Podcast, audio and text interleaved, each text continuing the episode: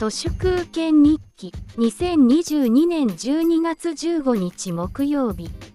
父時起床。太陽のありがたみを感じる日々が続きます。日本の会社組織って今も昔も変わりなく軍隊を元にしていますよね。敗戦前の軍隊は村社会を部隊の最小単位にしていました。上からの命令に背いたり戦場から逃げ出せば15で待つ家族も村八部でした。村社会の最小単位は家庭です。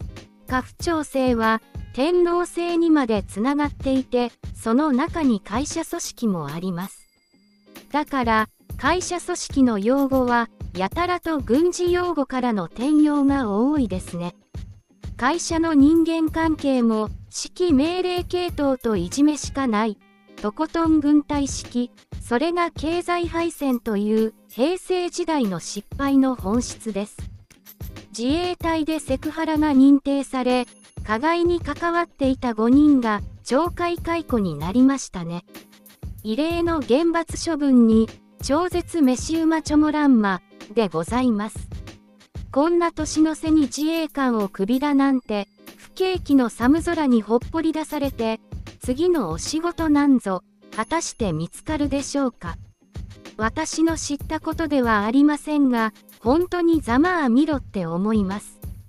米軍亡き後の人柱となる、その自衛隊にかかる軍事費を倍にするために、震災復興特別税がさらに14年も延長するとか、いよいよ財務省の総区、岸田文雄の化けの皮が剥がれてきました。まあ、震災復興特別税は2037年で終わるはずだったものが、さらに14年延長、つまり2051年まで続くとはいえ、私はあと数年で、早々にまるで稼がなくなり、無税の人になるので、知ったことではありません。農業は土を耕して作物を育てなくてはなりませんが、狩猟採集はそこら辺にあるものをただ取ってくるだけなので楽でいいですね。罠にイノシシなんて引っかかれば、しばらくは全然働かなくても植えません。貝と魚を食べておけば、タンパク質も補えます。縄文時代は狩猟採集でありながら数千年も定住していました。どんぐりを拾ってそれを主食にしながら動物や魚を食べていたようです。命を懸けてこの満州国2.0を守るなんてアホらしくありませんか？この国をいくら頑張って守ったところで77年前に滅んでいるなんか妖怪のハリボテ幽霊国家でしかありません。結局のところ植民地の富は米軍にパーフェクトに吸い上げられます自衛隊って何を守っているかといえば米軍を守っているんですよ。J アラートは米国領土に向けたアラートです。